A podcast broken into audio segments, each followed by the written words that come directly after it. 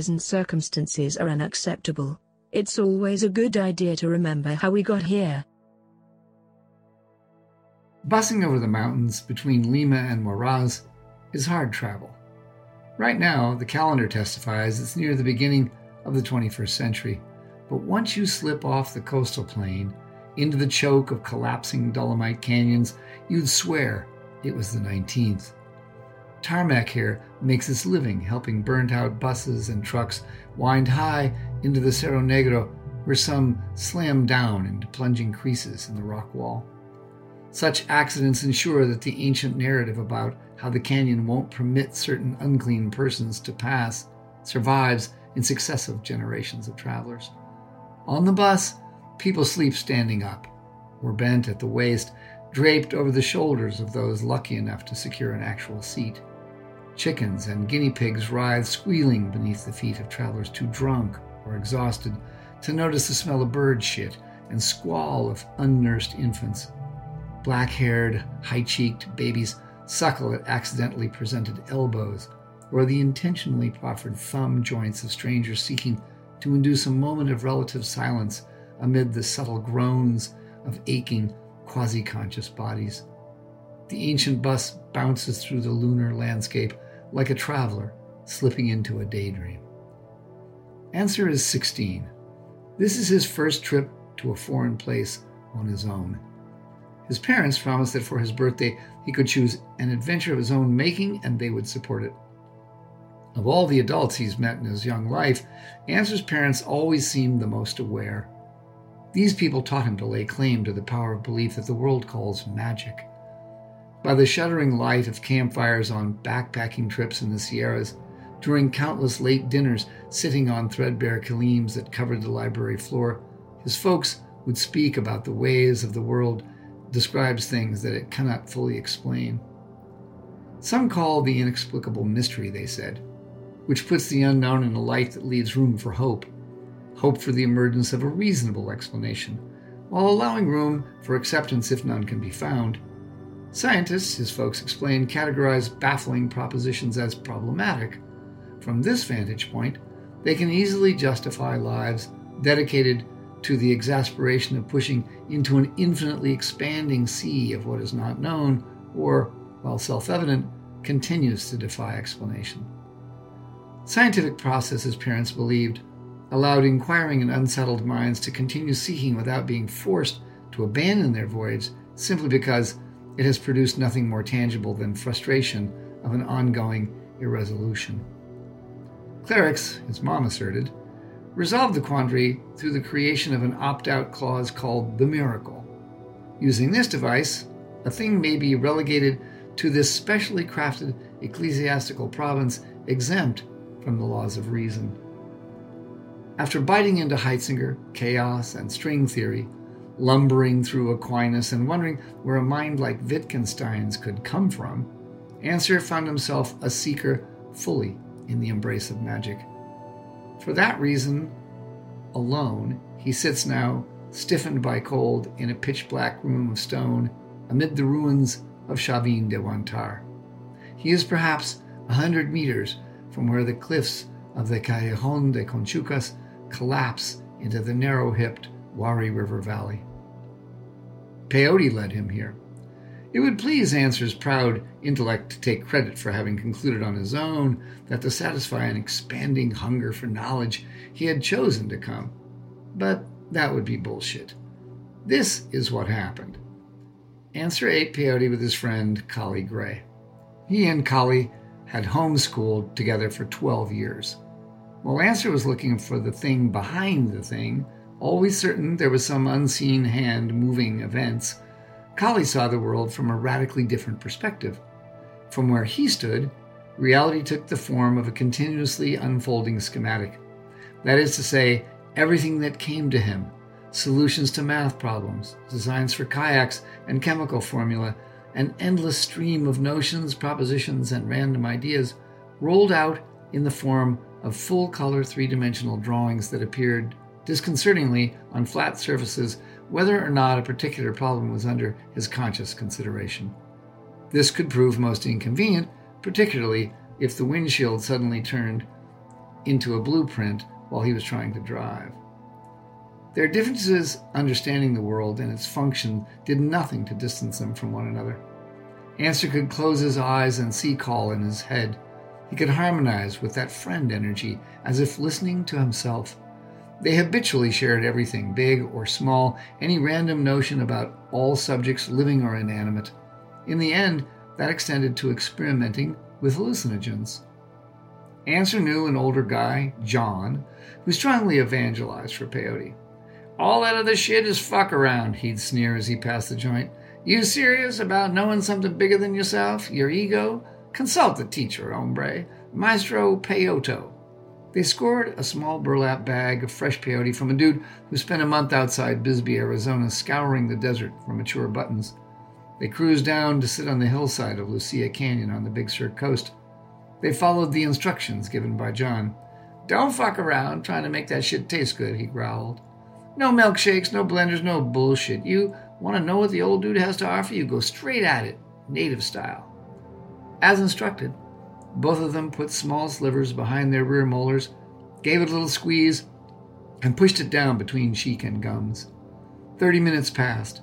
Nausea came over them in long swells between whitecaps. Their mouths became numb where the alkaloid mush nested behind their molars. Light began to be intensely bright and colorful. They ate a little more. Answer stripped off his shirt. He began to notice how shadows felt heavy on his arms and legs, so he scooched downhill on his ass until he sat in a patch of sunlight. Too hot. He stripped off his clothes so his skin could breathe once he'd closed his mouth and nose. Kali slid down in the redwood duff and settled beside Answer. He folded his legs yogi style and took a pose. Answer turned and beheld Kal as he sat, shirt wrapped around his head, a naked man child coastal mufti aglow in the spring air shimmer. An unknown quantity of time passed. Dude, close your eyes and check this out, Kal whispered. Look down slope. Answer shut his eyes and immediately felt his arms lift, rising from the shoulder until they were extended directly in front of him, hands thrust up as if braced against a window. Nothing. Technicolor, nothing. Rorschach swirls of. What was that anyway? In the distance, there was a grid of wavering neon lines. Kali's voice breezed, See it, dude? See it? Yeah, Answer sighed. Yeah, man. I see it. Below, traversing the hillside, in a dozen varying shades of red, amber, and blue, a series of pencil lead thick lines wriggled and shook across the slope. Along the canyon wall and the cool shaded bottoms of the wash, enormous trunks of ancient redwood and sycamore stood out against the green tan hardwood background, rising like majestic columns of wet wood smoke wavering in the air, so still it took on a magenta tint. Somewhere out of sight, fragrant plant colonies exhaled the scent of exotic foods never served, never eaten, into a day the two boys witnessed with a perfect vision, possible only through their closed eyes. In time, although if that remained a meaningful measure, one couldn't be sure, game began to meander down the canyon as it forged toward the coast. Each group of mammals that drifted into Answer and Kal's line of sight seemed to segregate along a different color line. They could smell creature life, feel its intensity. Wild boar, all tusky bristle, slid exclusively down the tangerine thread, grunting and snuffling in the detritus of fallen seasons for savories the boys could not identify. Before long, Kali and Answer found themselves inhabiting the lungs, legs, noses, and mouths of the creatures that shuttled along the traffic worn supply routes, luminescing down the slope. Let's jump on one and see where they take us. Answers urging appeared as agreement in Kal's head. But which creature to ride? Quail were too nervous to adhere to, stellar jays too imperiously demanding, and Though their sense of the world was as broad as their peripheral vision, they did not have a strong sense of feeling. Pigs were rudely arrogant and busy with energy so grossly rooted and heavy that they were not attractive. Rabbits were as fretful as quail. Red tailed hawk, far too focused, and the snake's experience was too glued to the ground. Finally, a cat, a very large and confident cat, passed directly below, not more than a meter away. It stopped. Answer and Kali stared blindly. The cat paused and said, Could be interesting. But there are two of you. Then, before either of them could summon a means to communicate their own sentiments on the subject, the powerful beast's energy simply slid beyond reach. I'm not sure what he meant by that, Kal's impression leaked into Answer's mind. Was he thinking of us as food? Insects, fragmented and slow, butterflies dithering, loopy living leaves all exuded a magnetic frenzy that nearly lifted the friends off the soil they sat upon. None of these creatures had the juice. Suddenly, an energy that beckoned as attractively as a Cadillac pulling over for hitchhikers. Soothing, sure footed, gliding, muscle toned, supple, tendons twitching out of readiness. Deer. The two of them were drawn from their bodies and pulled downhill toward the halo of deer warmth. Suddenly, yellow filters stained every shade of color, smells, the bitters of rotting underlayers, the sharp, sour scent of fungal growths mingled with acrid air that must have been bay laurel. Moving with astonishing fluidity along the hillside, grace of motion, athletic certainty applied to each unconsidered foot placement, floods of taste, odors as the falling neck laps toward shoots of something. Grass? Shocking flavors. Nothing sweet, no hint of oily ambiguity in the taste. Running, rapture beyond words, flight without wings, breath so full and rich you could not humanly pull that deeply without blowing up your lungs. How many steps did they take? Was the reddish gray ocean deer they saw really solid? Could their animal ancestors really have believed long ago they could graze on that vast liquid moving surface? How did these creatures know each rock face as a relatable being? Then, once again, the sense of cat. This time, it was deer seeing. The mountain lion stood rooted on a ledge overlooking a shallow granite gorge that plunged into a neck of the creek narrows. Kali and Answer felt the ache of poised hindquarters coiled tight with promise, waiting ever so still, just there by the sweet water pool in the crease between polished boulders where the deer dropped from the hill to slake their thirst. Not today.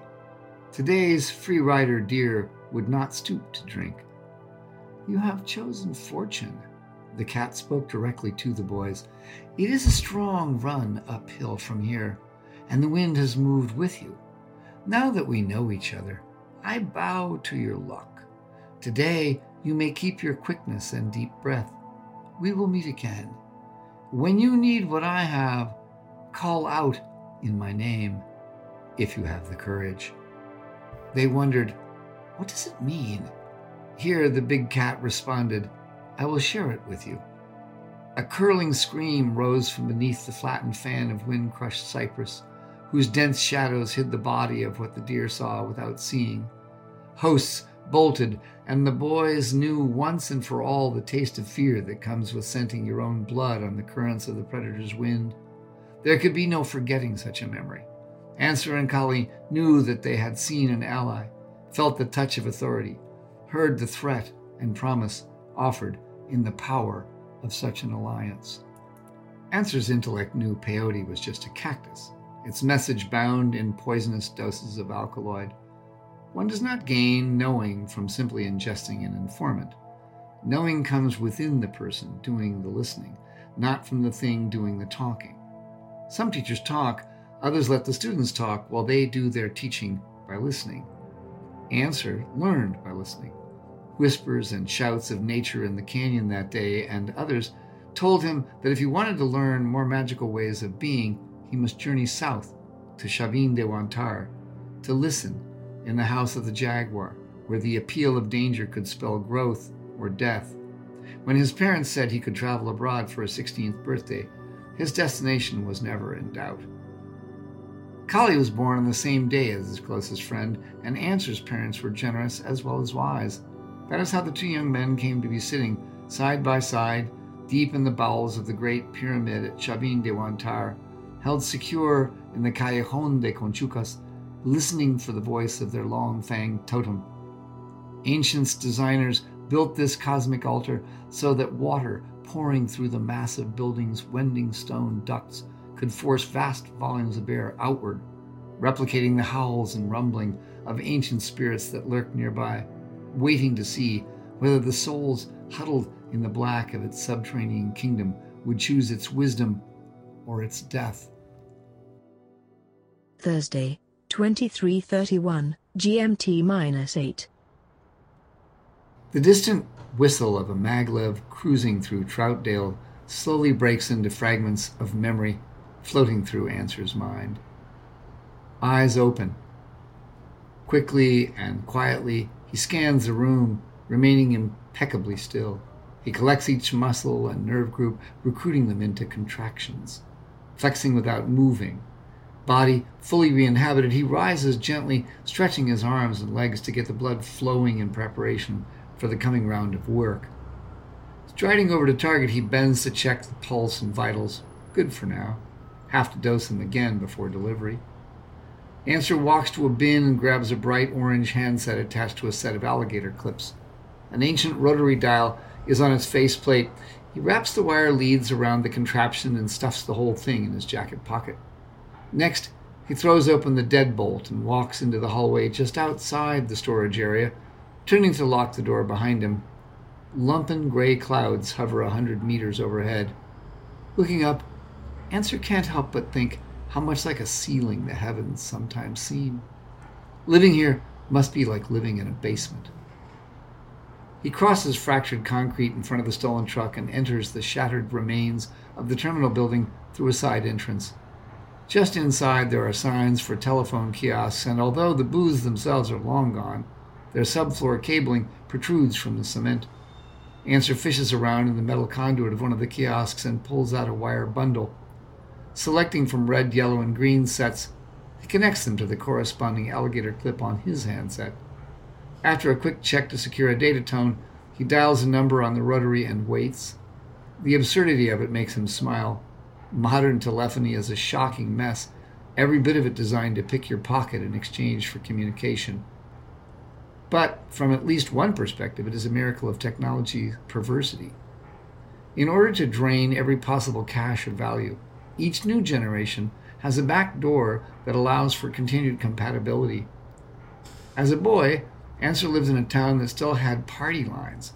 You could call anyone in town using only the final four digits of their number Today, even with analog data modems going the way of dinosaurs, it is still possible to make a voice call with a device that was long outdated by the time of Answer's birth.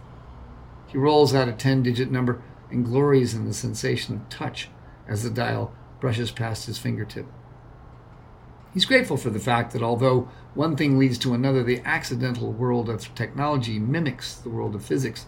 One theory may lead to the next, but the core elements of the Forerunner is never totally lost. It's one of the few dependencies Answer is willing to live with. A baritone voice in the earpiece breaks into his thought. What you got? Tracking a flyer cell. Got something belongs to it. Need the number. Give me what you got. Answer spits out a series of numbers he's memorized. That all? The question alone is mildly contemptuous. Who do you think I am? Come on, dude. You got to give me something better than that. There's a brief pause, then, okay, here's the data. Answer commits to memory the SAT cell number that comes over the line. Anything else? needles the voice.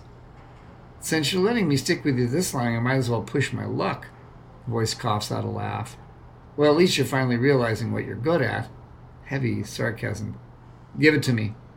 Answer reaches into a pocket and pulls out Target's ID card, reads the name Lynn Harrison Lynn, a serious high ender somewhere. There is a brief, pregnant pause. You seriously don't know who this is? Don't really keep current, do you, boy? Yeah, yeah, enough of the pop culture bullshit answer sizzles. Just tell me. Well, you make it easy on me. Harry Lin is the senior acquisition director at MobX NA, also one of the youngest, most aggressive executives in that company, or any other. He's the guy who organized the first deep shelf petroleum drilling off California a couple years back. Answer whistles. Where they had the balls to argue that the continental shelf wasn't a part of any sovereign territory? That guy. Yeah, man. Last I heard, he was working on a similar deal for the Chinese shelf. I'm guessing you're not going to tell me why you need this information at 11:30 at night? No, you're realizing what you're really good at, answered Diggs. Thanks for the fix. I'll try to use it in good conscience. Do me a favor, snipes the voice. Don't call back soon, all right? Answer hangs up, musing over the information he's received. The petroleum industry has entered a critical phase in recent years. Some would call it the throes of death. Having exhausted all but the most obscure and hard to reach assets during the great fracking fail in the early 20s, the field of competitors has winnowed to one in which only the biggest and strongest can even pretend to survive. As a group, the most aggressive remaining companies have been sucking out the last remaining known oil resources, resorting to tactics that leave environmentalists screaming in the streets. MobX America is one of the last great conglomerates. If anyone would want Lin removed, it stands to reason it would be BP Royal, Shell, or one of the other big boys. Serious capital is at stake. Access to the Chinese continental rights would keep any one of those contenders in the ballgame for a few extra years.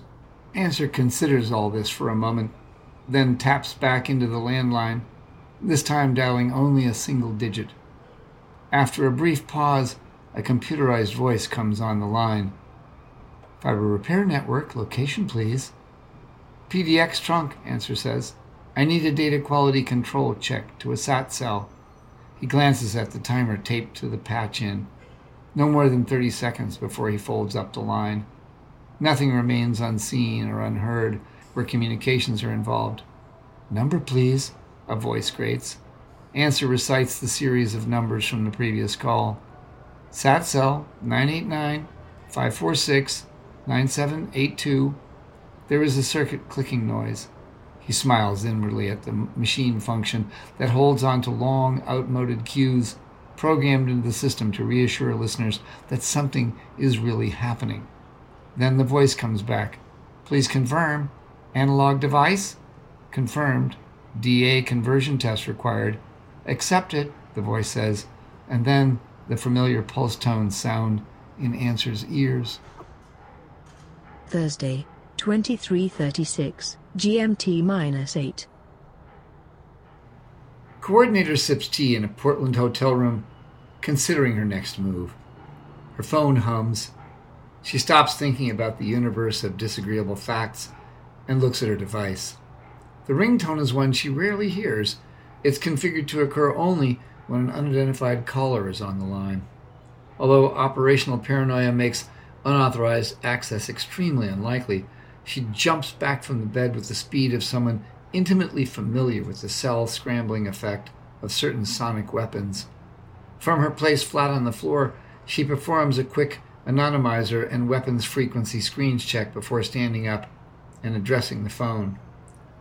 Want to tell me who this is? A scratchy voice emerges. Glad you decided to answer, it grates. I was afraid you might not take unsolicited calls. Then again, I'm sure you have ways of dealing with that. Indeed, coordinator starts a trace. Her people begin combing the photons, straining the ether in search of the source. She may not know where, but she already knows who it is. Well, she purrs, disdain. Our dear departed colleague. Want to tell me what the fuck is going on? I lost signal on the whole team. I'm not even sure we secured the target, and by the way, you sound like dog shit. Answer chuckles. Analog is beautiful and rare, no? Sound quality may not be all there, but then, from your point of view, neither am I. Your trace is a waste. As though timed, coordinator's trace bounces back a negative locator lock, indicating only that the call originates somewhere inside Portland's main network repair center. I'll play. A no frills concession. Want to tell me what this is about? Predator's first principle, Answer responds own the ground. Part two, I'm sure you already know. Before she can respond, Answer adds, We can work out your unhappiness with me and my methods later. The job's in hand. Coordinator stares down at the parking lot below as she sweeps it with an infrared flip up. Two's words echo in her head. Can any site be as secure as she thinks? Despite an effort to control her tone, irritation crimps her vocal cords ever so slightly. Well, Butch, the way you manage a wholesale fuck up and still come away with the bread has me believing in miracles. So what now, hotshot? We are a service business. The voice in her ear streams spider silk smooth. We stand by our product, or there's no payout, correct? It's time we work out delivery. Coordinator cradles the phone under her chin as she strips off her long sleeve blouse. It's hot, and she's moving fast to jam everything essential into a small carrying bag. Time to take up residence elsewhere. If this guy found me, others will too. Fact one and three have dropped off the world. Conclusion urgency levels should reflect reality. Everybody says I'm uptight. That's correct. Would have been nice to get a night's sleep. Got a plan? Her words are clipped, efficient. Close this off and go. Resigned to the fact that her choices are severely limited. Please don't fuck this up any worse than you already have, dude. I got a bad feeling. No pings back from your associates.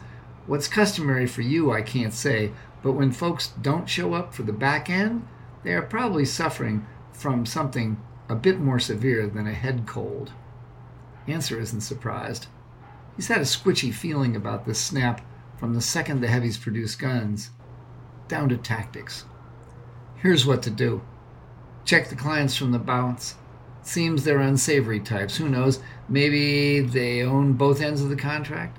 Dry up every source since you grounded. That means the GPS tracker, too. Never know when somebody might try to figure out how to fly you on that frequency. He hears the sound of plastic being ground against cement. Go to the downtown Marriott and jump on the third floor optical lines in the housekeeping office. Be there by 4 a.m.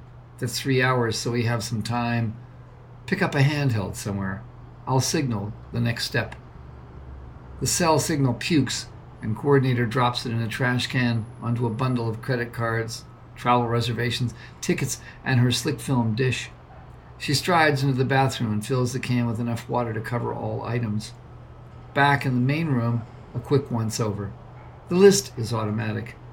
Didn't take off your hairnet, didn't remove the print latex, never used a glass or the toilet. She yanks a soft mask attached to a tiny plastic vial out of her pocket and, slinging her bag over one shoulder, walks back into the bathroom. In a single motion, she applies the adhesive edged mask to her face, flicks open a side valve. Oxygen flows. How is it that it tastes of salt? She cracks open the other end of a pinky sized vial and dumps the contents into the water filled trash can. Instantly, the water begins to roil and smoke. Backing out of the bathroom and closing the doors behind her, she grabs a hairspray can lying on the bed. She goes to the far corner of the room, begins to spray up and down, back and forth as she backs toward the door like painting herself out of a corner. Thoughts and recollections of storybook portrayals of just this sort of dilemma flash through her head. After this, she knows there won't be enough genetic material left in this place to support proof of life beyond plastic. At the door, she palms the handle, drops the can, and lets herself into the hallway and out of her second identity of the evening as easily as she'd let herself in.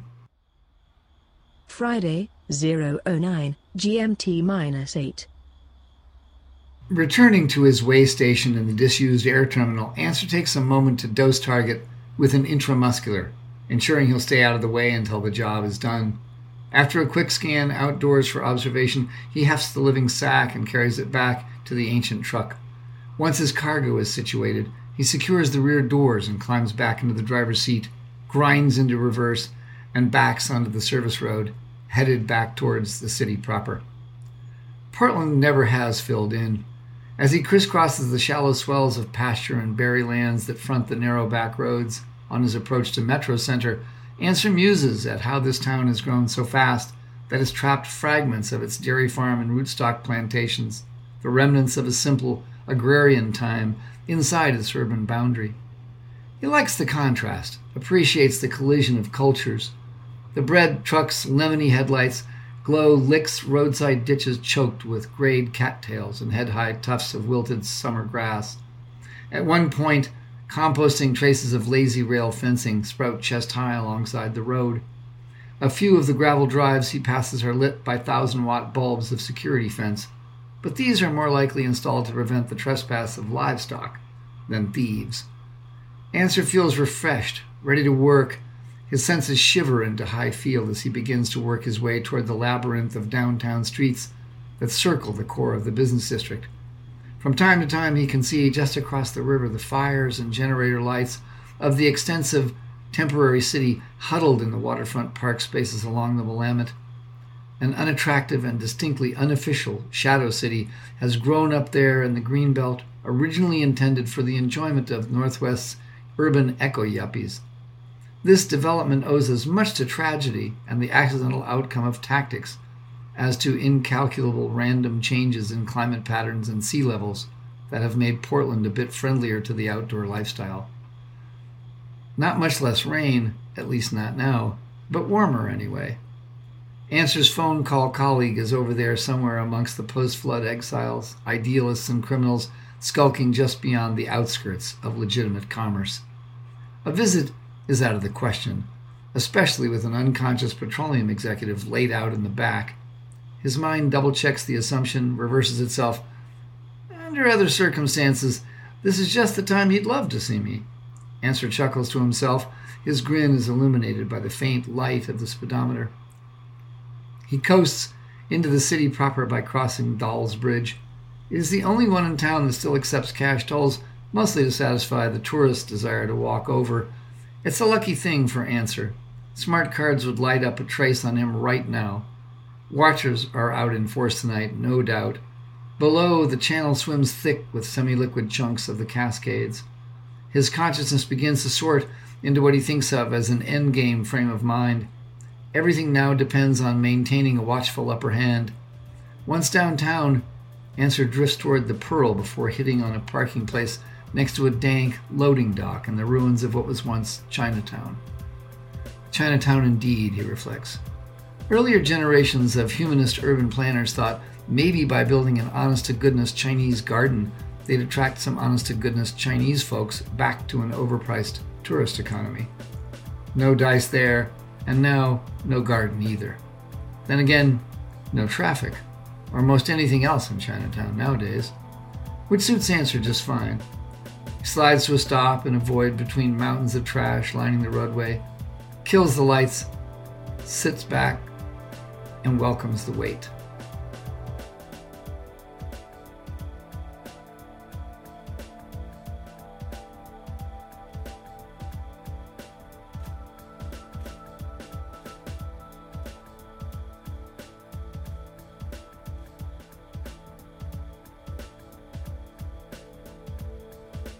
We will be back next week with Chapter 3 of Criminal Magic.